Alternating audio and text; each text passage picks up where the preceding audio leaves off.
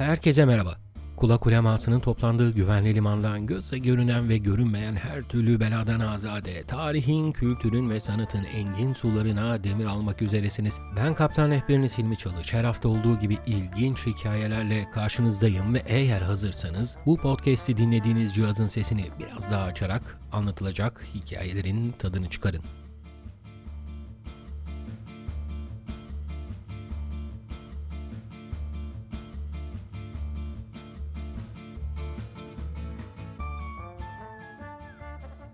Efendim hoş geldiniz, sefa geldiniz. Ne iyi ettiniz de geldiniz. İki yıl önce bilinmez bir limandan engin sulara doğru yelken açan kulak kuleması gemisinden bir kez daha sizlere seslenmenin mutluluğu içindeyim. Bu hafta Türk tarihinin en önemli kısmını teşkil eden Kurtuluş Savaşı'nın ön sözüne, Çanakkale deniz muharebelerine dair bir bakış atıp ismi kayıtlara geçmiş veya anonim kalmış kahramanlara dair bir saygı duruşunda bulunacağım sizlere hem de iki bölüm halinde. Ancak asıl konuya girmeden bir parça hariçten gazel atmama müsaade ederseniz çok sevinirim. Dediğim gibi tam iki yıl önce çıktı kulak uleması 2020 yılına girilirken ne tür bir tecrübenin bizlere musallat olacağını bilmediğimiz günlerde doğum sancıları yaşanmaya başladı. Beni bilenler vardır, bilmeyenleri biraz anlatayım efendim. Bi- Biraz mükemmelliyetçiyimdir ben. Ya bu bana fotoğrafla ilk ilgilendiğim zamanlarda yapışıp kaldı. Bir keresinde eğitim aldığım hocaya bir manzara çekmek istiyorum ama o manzarayı bozan bir elektrik direği varsa ne yapmalıyım diye sordum. Hoca net cevap vermişti.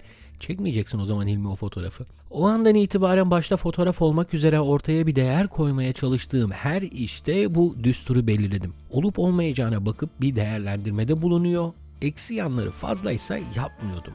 Hala da yapmam da. Pek kervan yolda düzülür insanı değilim anlayacağınız. Aranızda bunu doğru bulmayanlar olabilir. Saygı duyarım. Lakin ben her hafta sizlerden en önemli şeyiniz olan zamanınızdan yarım saatinizi talep ediyorsam karşılığında da pürüzsüz ve kaliteli bir şey sunabilmeliyim diye düşünüyorum. Her hafta gerek sosyal medyadan gerekse bu podcast'i dinlediğiniz uygulamadan bir bilgilendirme ile programı açıp bana yarım saatinizi vermeniz karşılığında herhangi bir ücret talep etmeden ne biliyorsam paylaşmaya çalışıyorum.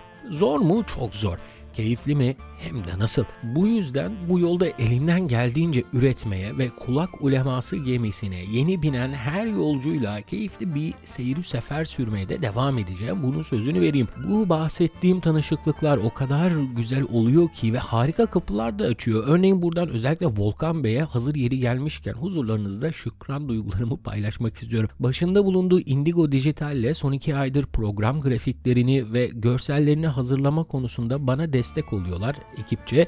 Zaten dikkat ettiyseniz bu görsel ve grafik tasarımlarda da belli bir kalite yakalandı. Bu güzel işlerin gerçekleşmesinde bana bu desteği veren Volkan Dere ve ekibine ne kadar teşekkür etsem azdır. Yine destek yayınlarından Yelda Hanım ve Cansu Hanım'a gösterdikleri ilgiden dolayı şükranlarımı sunuyorum ki bu ilgi kulak ulemasının önümüzdeki aylarda bir kitap olarak sizlere ulaşmasında da mühim bir rol oynuyor. Sağ olun, var olun bir kez daha.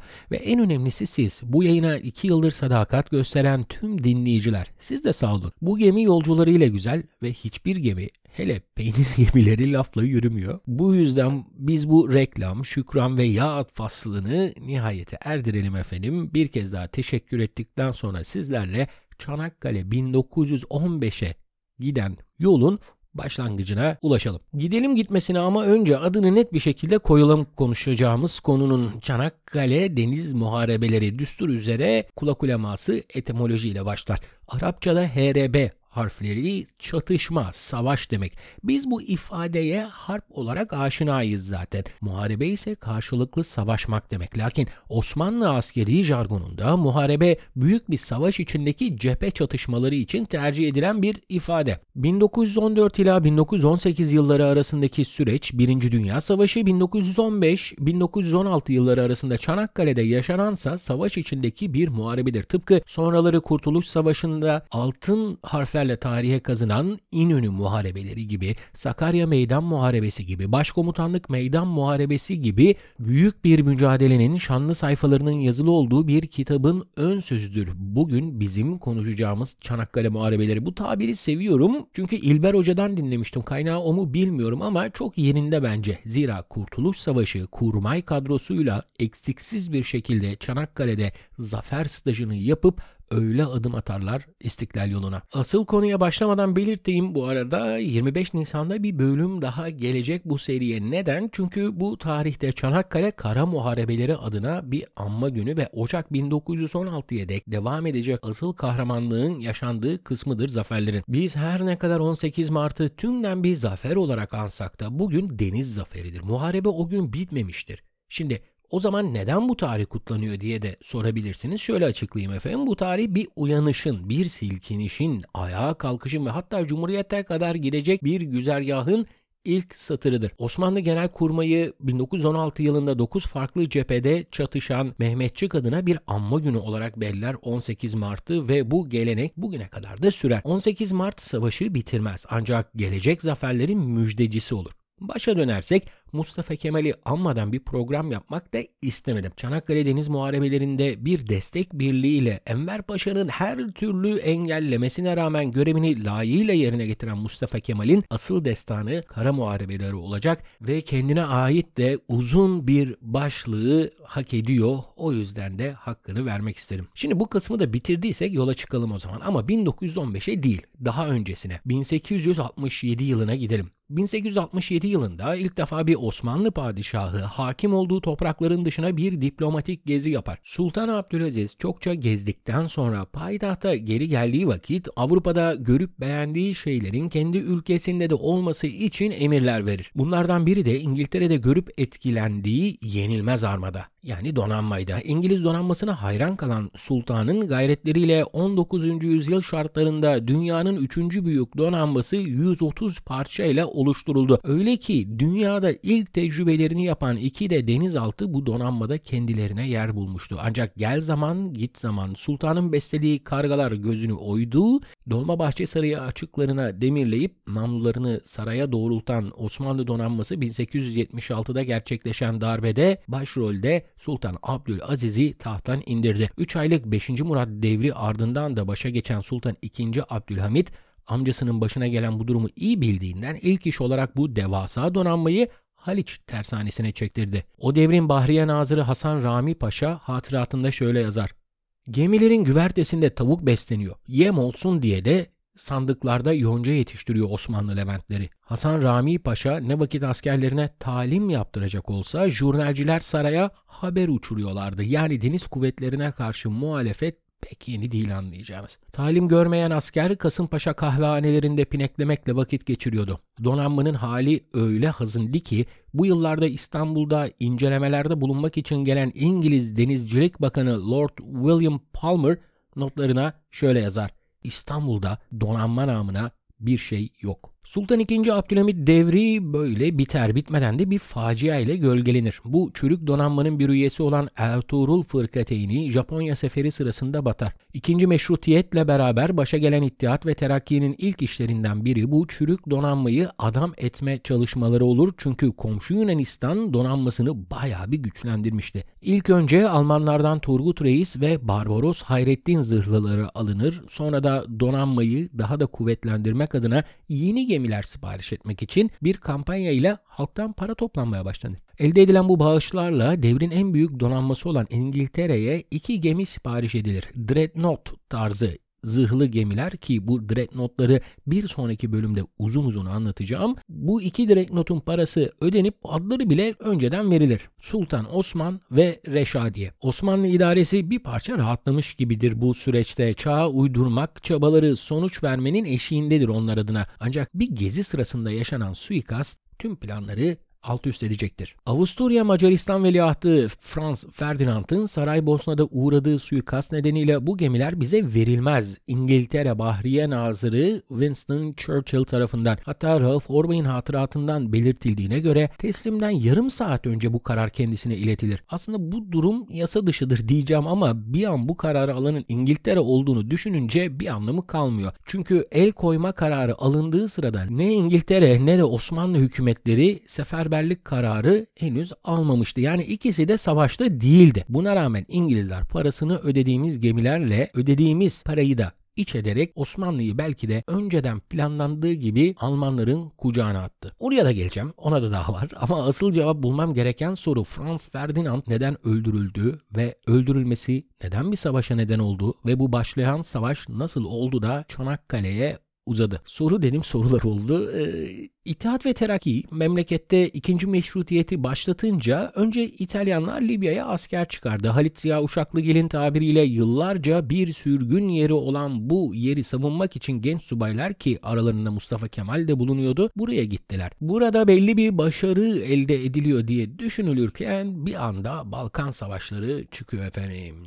Balkan Yarımadası'nın sahip olduğu maden rezervleri nedeniyle de büyük devletler burada perde arkasından savaşa dahil olur. Yani daha modern tabirle bu Balkan savaşları bir vesayet savaşıydı. Balkanlarda kimin borusu ötecek mücadelesiydi yani anlayacağınız. Neticede savaş Osmanlı tarafından kaybedildi ve 1908 yılında Reval kentinde Britanya Kralı 7. Edward ile 2. Nikola tarafından planlanan paylaşım için düğmeye basıldı. Buna göre Orta Doğu'da İngiliz varlığı artacaktı Ruslar da Balkanlarda daha fazla rol oynayacaktı ve böylelikle bu görüşmede telaffuz edilen hasta adam Osmanlı'nın ölümü de gerçekleşecekti. 1913 yılına dek geçen sürede Balkanlar Osmanlı tarafından tamamen yitirildi. Ama hesaba katılmayan Avusturya Macaristan İmparatorluğu'ydu. Bosna Hersey'i ele geçiren Avusturya masadan daha fazlasıyla kalkmak istiyordu. Bunun için de gözünü Sırbistan'a dikmişti. Ama fakat ve lakin savaş bittiği için bir bahanesi de yoktu. 28 Haziran 1914 tarihinde Saraybosna'yı ziyaret eden Franz Ferdinand'ın tesadüfe bakın ki Sırp bir militan tarafından öldürülmesi aradıkları bahane oldu ve Viyana'dan Sırbistan'a bir ultimatom verildi. Olayın failleri ortaya çıkarılmazsa Belgrad'da Avusturya bayrağı dalgalanacak minvalindeki bu mesaja iki gün süre verildi. Cevap gelmeyince de Avusturya Sırbistan'a savaş ilan edip Belgrad'ı bombalamaya başladı. Bu savaş ilanı aslında Sırbistan'a değil tabii ki abisi Rusya'ya verilmişti. Çünkü Güney Slavlarının abisi Kuzey Slavı Rusya buralarda hamilik yapıyordu onun olaya dahil olmaması beklenemezdi. Bu noktada Balkanlardan biraz çıkalım. Dünyaya paylaşılmaya çalışılan o dünyaya bir bakalım. 19. yüzyıl boyunca sanayi yarışı vardır. Bunu hepimiz biliyoruz bir şekilde. Devrimin etkisiyle üretim hızla artar. Bir önceki yıldan daha fazla artan üretim rakamları ülkelerin milli hasılasına katma değer de sağlar. Artan gelirle ham madde ihtiyacı giderilmeye çalışılır ve üretilen ürünlerin satışı içinde yeni pazarlar aranır ve tabii ki bulunur. Bu yetmez düveli muazzamaya daha fazla isterler. Kuzey ve Güney Amerika, Afrika, Uzak Doğu ve Hindistan bir şekilde bu amaçla Avrupalı devletlerin idare altına girer ama girmeyen, giremeyen, girmesi ise an meselesi olan bir yer vardır. Osmanlı. Bakın daha kolay anlaşılabilmesi için şu şekilde örnek vereyim. Bu arada bu rakamları 1. Dünya Savaşı podcast serisi Spotify'dan veyahut da podcastlerinizi dinlediğiniz platform hangisi ise onu bilemiyorum. Orada Birinci Dünya Savaşı podcast serisi olarak arattığınızda karşınıza çıkacak olan harika bir seri var ve onun yapımcısı Civan Avcı ki birazdan telaffuz edecek olduğum rakamları bu podcastlerden aldım. Bir kez daha kendisine teşekkür edip yeri gelmişken de bu seriyi şiddetle tavsiye ediyorum. Cephe cephe anlatmış detaylarını Civan Avcı. Özellikle savaşın Osmanlı harici gidişatını öğrenmek için güzel bir kaynak. Civan Avcı'nın günümüz alım gücüne göre uyarladığı rakamlara göre Fransa'nın gayri safi milli hasılası 70 milyar dolara tekabül ediyor günümüz şartlarında. Almanya'nın 52 milyar dolar, İngiltere'nin 38 milyar dolar, Osmanlı'nın ise sadece 5 milyar dolarken gideri 6 milyar, tahmini borç ise 50 milyar dolara tekabül ediyor günümüz tutarlarıyla. Yani savaşa katılan ülkeler arasında zararda olan ve borcu diğer ülkelerin gelirine denk bir devletti Osmanlı. Andığım bu devletlerin kurduğu ittifaklar da vardı elbette. Bu fiilen bulunmadıkları yerlerde ortakların olaylara göz kulak olmasını sağlarken bir bela anında da desteklerini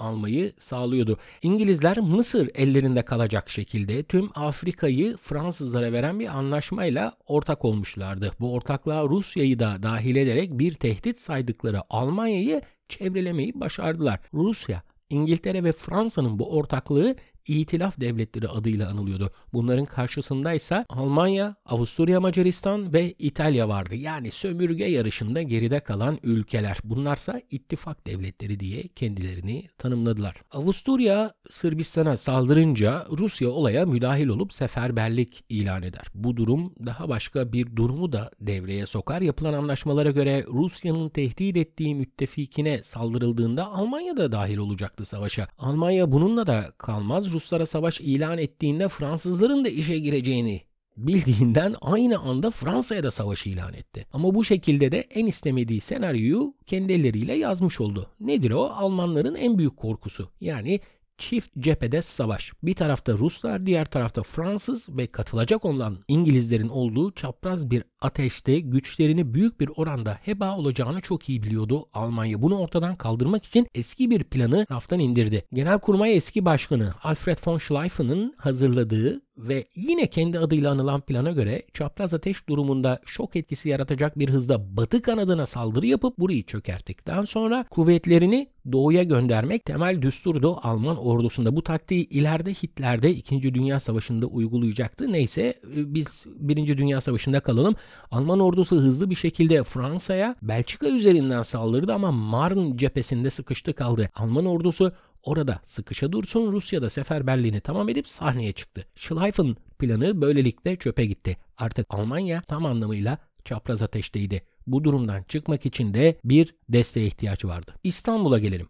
Savaş başladığı anda Osmanlı biraz paniklemiş haldedir. Balkan savaşları devletin kendiyle yüzleşmesine olanak sağlamış ve bir hami arayışı hızlanmıştı. İlk hedef İngiltere ve Fransa olur gayet normal bir şekilde ki zaten en fazla gelir elde eden ülkeler sıralamasını yeniden hatırlayacak olursanız da en güçlü ekonominin ve doğal olarak en güçlü ordunun onlarda olduğunu düşünürler. Bu ülkeler zaten bizden toprak istiyorlar. Onların yanında olursak hem kazançlı olur hem de bu yerleri muhafazaya kabil oluruz düşüncesi hakimdi yanlış bir şekilde. Maliye Nazırı Cavit Bey Londra'ya, Bahriye Nazırı Cemal Paşa da Paris'e gitti ama beklediğimiz gibi olumlu cevap alamadı. Ruslar da Talat Paşa'ya olumsuz cevap verdiler. Osmanlı bir belanın geldiğini görüyordu ama bir destek bulamıyordu. Kimse Osmanlı ile ittifak kurmak istemiyordu. Almanlar bile genel kurmay yazışmalarında şu şekilde rapor ederler. Türkiye askeri bakımdan sıfırdır. Askeri heyetimizin raporları tamamen ümit kırıcıdır. Ordu anlatılması güç bir durumdadır.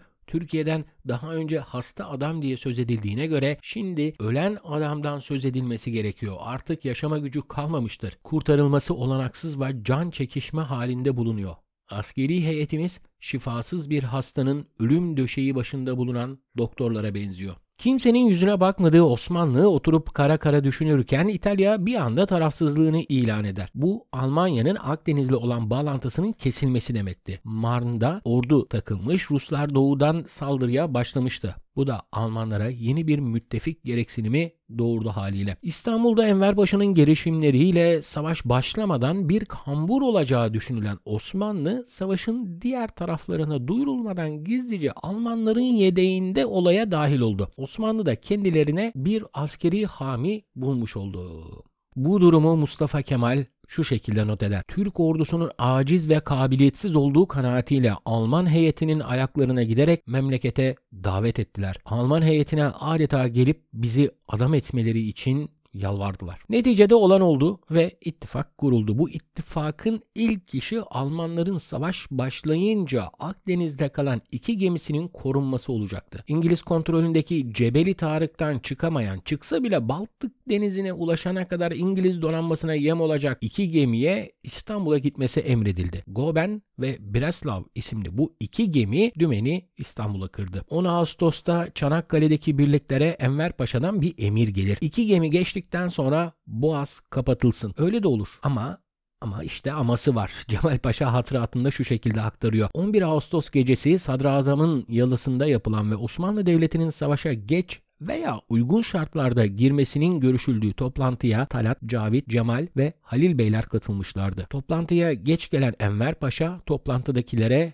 bir oğlumuz dünyaya geldi dedikten sonra bir müttefik devlete ait iki savaş gemisinin tehlikeden korunmak için Çanakkale Boğazı'ndan içeri alma emrini bizzat verdiğini, bunun sonucu olarak da devletler arası bir buhran durumu ortaya çıktığını belirterek bu toplantıda duruma çare bulunmasını rica etmiştir. Yani bir gün boyunca gemilerin boğazdan geçişini Enver Paşa ortaklarından saklamıştır. Enver Paşa'nın tabiriyle Doğan Oğlan'ın sorunu Halil Bey, o dönemki Meclisi Bebusan Başkanı tarafından çözülür. Gemilerin satın alınması, satın alınıp Yavuz ve Midilli adlarıyla doğrultulmaya çalışılan donanmaya kaydettirilmesi kararı alınır. Bu iş bir propaganda malzemesine dönüşür ittihatçıların eliyle. Dönemin gazeteleri İngiltere'ye kaptırılan iki geminin intikamı şeklinde durumu lanse eder. 300 milyon Müslümanın dostu Almanya manşetleri atılmaktadır o günlerde İstanbul gazetelerinde Alman amiral Sushon Osmanlı donanmasının başına getirilir. Gemilerdeki asker de birer Osmanlı üniforması giydirilerek gelecek tepkilere baştan dindirilme yoluna gidilir. Neden? Çünkü Osmanlı Almanlarla olan anlaşmayı gizli bir şekilde yaparak onların yedeğinde beklemeye başlamıştı hatırlarsanız. Bu anlaşma gizliydi hatta o kadar gizliydi ki sultanın bile bundan haberi yoktu. Osmanlı idaresine giren Suşon ve iki zırhlı Ağustos ve Eylül aylarında Marmara'da birkaç tatbikat gerçekleştirip Enver Paşa'dan aldıkları izinle Karadeniz'e çıktı. Amiral Suşon bir savaş bozgunculuğu ile gizli ajandasındaki gayeyi gerçekleştirmek için fırsat yakaladı. Almanlar Rusları oyalamak istiyordu. Bu şekilde Batı cephesinde daha rahat hareket edecek, arkasını fazla düşünmek zorunda kalmayacaktı. Bu gizli ajanda ile Yavuz ve Midilli adlarını alan iki gemi başındaki Alman amiral ve askerler Rusya'nın Karadeniz kıyılarını topa tuttu. Gizli olan anlaşma bir şekilde ayyuka çıktı ve Rusya Osmanlı'ya savaş ilan etti. Bir gün sonra da Fransa ve İngiltere ortaklarını uyarak aradıkları fırsatı bulup Osmanlı'ya savaş ilan etti. En baştan itibaren amaçları Osmanlı idaresi altındaki hedefleri ele geçirmek olan bu devletlerin devreye girmesiyle karanlıkta koşulan bir maraton başladı Osmanlı adına. Ruslar 11 Kasım'da Zonguldak'ı bombaladı. 14 Kasım'da ise artık her şeye bir şekilde vakıf olan 5. Mehmet Reşat cihat ilan eder efendim. Yani dünyadaki bütün Müslümanları halifenin sancağı altında savaşmaya davet etti desek daha doğru olacak. Saray dedikoduları bile ki o dönemlerde çok çok konuşulurmuş efendim bunlar. Bu metnin Almanlar tarafından yazıldığını söylüyor. Dedik ya propaganda önemli. Müslüman bir ordu neden Hristiyanlarla birlikte başka Hristiyanlara karşı savaşsın ki? Müslümanları durumu uygun ifadelerle kabul ettirmek için Alman propagandistler metni kaleme alır ve biz bir rüyanın peşinde koşmaya başlarız. Önce Kafkaslar üzerinden Turan'a ulaşmaya çalışılır, sonra da Süveyş kanalı ele geçirilmeye çalışılır. Sonuç felaket. İki cephede ordular yitirilir. Mustafa Kemal bunu şu şekilde aktarır. Enver her hareketiyle bir orduyu mahvediyordu. Tam bu anda yapılan bir hata Osmanlı'nın uyanmasını da sağlar. Onu da itiraf etmekte fayda var. 3 Kasım tarihinde Amiral Carden İngiliz donanması ile Malta'dan hareket ederek Çanakkale Boğazı girişindeki tabyaları topa tuttu. 86 askerimiz şehit oldu 3 Kasım'daki bu bombalamada. Bu İngilizlerin hedefini açığa çıkartan bir hareketti. Bu yüzden de onların yaptığı bir hataydı diye size söylüyorum ama bize yaradı. Osmanlılar artık Çanakkale'den gelecek bir büyük taarruza beklenti içine girdiler. Böylelikle Boğaz'ın müdafası için büyük bir fırsat doğdu. Yeteri kadar Alman mühimmatı ile savunma desteklenmeye başladı. Savunma noktaları yeniden organize edildi. Bu anda kafalardaki plan Boğaz'a girmeden yani Çanakkale Boğazı'na girmeden bir savunma geliştirmekti ama bir de gerçekler vardı.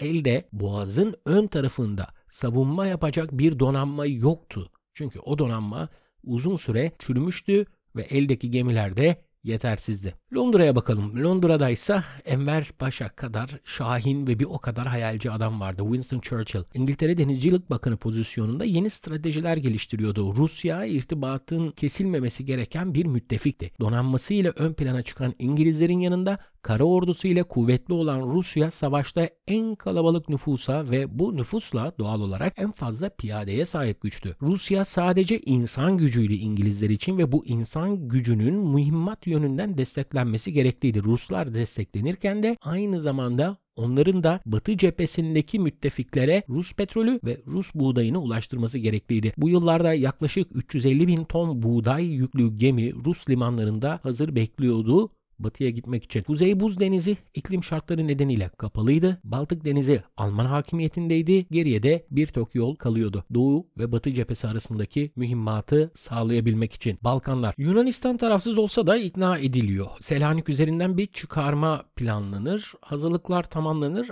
ama Rus Grand Dükü Nikola'dan bir teklif gelir ve çok da cazip bir teklif gelir. Kafkas cephesi komutanı olan Grand Dük boğazlar üzerinden bir hattın açılmasıyla oluşacak cephede sadece Almanlar değil Osmanlı da iki hatta bölünecek ve savaşın daha erken biteceğini ortaya atar. İngilizler bunu cazip bulur. Peki neden cazip bulur? Çünkü çıkarma yapacak piyadeden ziyade donanması yani dünyada pek eşi benzeri olmayan deniz kuvvetiyle bu işi fazla masrafsız geçebileceklerdir. İş Churchill'e makul gelir dedik ve İngiliz parlamentosundan da bir şekilde geçirilir ama zorlukla geçirilir. Bu işin olacağına inanan tek insan sanki Churchill'dir. Churchill'in beklediği amaçlar şunlardı. Rusya'ya yardım edilmesi, Bulgaristan ve Romanya gibi o yıllarda tarafsız olan ülkelerin savaşa katılması, hatta Almanya yanında savaşa girmeye yaklaşan İtalya'yı ve tarafsız konumdaki Yunanistan'ı da etkileyerek kendi yanlarına çekmek. Fransa cephelerinde kitlenmiş görülen savaşa Balkanlar üzerinden bir kuşatmayla çözüm bulmaktı. Askerinden siyasisine kadar herkes ilk bakışta buna karşıdır. Savaş Bakanı Lord Kitchener bunun bir rüya olduğunu ve Batı cephesinden buraya asker kaydırılamayacağını söyleyip kesin bir şekilde talebi reddeder. Churchill emrindeki donanmayla bu işi halletmeyi planlar. Benim sana ihtiyacım yok gibilerinden düşünmüş olabilir. Müttefik Rusya ve Fransa'dan da destek alır. Ruslar bu işe girmek için boğazların idaresini talep eder ama İngiliz diplomasisi tabii ki bu işi ileride çözelim diye erteler. Neden? Çünkü Rusya insan demektir. Rusya asker demektir. Sırt dönülemez. Rusya bir şekilde uyanmış olacak ki duruma İngilizlere boğazı geçtiğinizde biz size Marmara'dan ulaşacağız diye onlar da onların taleplerini erteler. Fransa'nın motivasyonu ise daha ilginçtir. Fransız Savaş Bakanı durumu şöyle izah eder. İngilizlerin yanında bu harekatta yer almamak başarılı olması durumunda İngiliz filosunun İstanbul'da tek başına bulunmasına tanık olmak demekti. Bu bizim çıkarımız için kayıp acı bir utanç olurdu. Yunanların da planları vardı. Bu tarihte henüz tarafsız görünen Yunanistan iki tümenini gerekli halle vermeyi vaat etmişti ve Boğaz'ın girişine yakın bir konumda olan ve ileride savaşı Osmanlı adına felaketle bitirecek Mondros limanının da bulunduğu Limna adasının idaresini İngilizlere bırakır Yunanlar. Onlarda da bir İstanbul hayali yaşıyordu. Herkesin aklında İstanbul vardı sanki. Sanki tüm dünya birleşmiş ve bir akbaba gibi hasta yatağında ecelini bekleyen adamın ölmesini bekliyordu. Müttefik güçler İngiliz, İskoç, İrlanda, Fransız, Hint, Kuzey Afrikalı, Avustralyalı ve Yeni Zelandalı, Rum ve Araplar gibi her milletten insanı barındırıyordu. Bu ordu için 28 Ocak 1915 tarihinde İtilaf Devletleri Savaş Konseyi'nde alınan bir kararla yola çıktı. Şöyle diyordu kararda. Bahriye Nazırlığı hedef İstanbul olmak üzere Gelibolu Yarımadası'nı döve döve zapt edecek bir deniz harekatına Şubat ayında başlayacaktır. Bu emrin doğrultusunda o zamana kadar toplanan en büyük deniz kuvvetiyle Çanakkale'ye geldiler. 134 parça gemiyle geldiler, hayallerle geldiler. Başka bir şekilde tarif edilemez bu durum. Onlar hayallerle dünyanın geri kalanına ait tüm değerleri karalamak amacını güderken hayatları, mutlulukları, umutları parçalamak amacıyla hareket ederken Osmanlı son 5 yıldır savaşı biliyordu.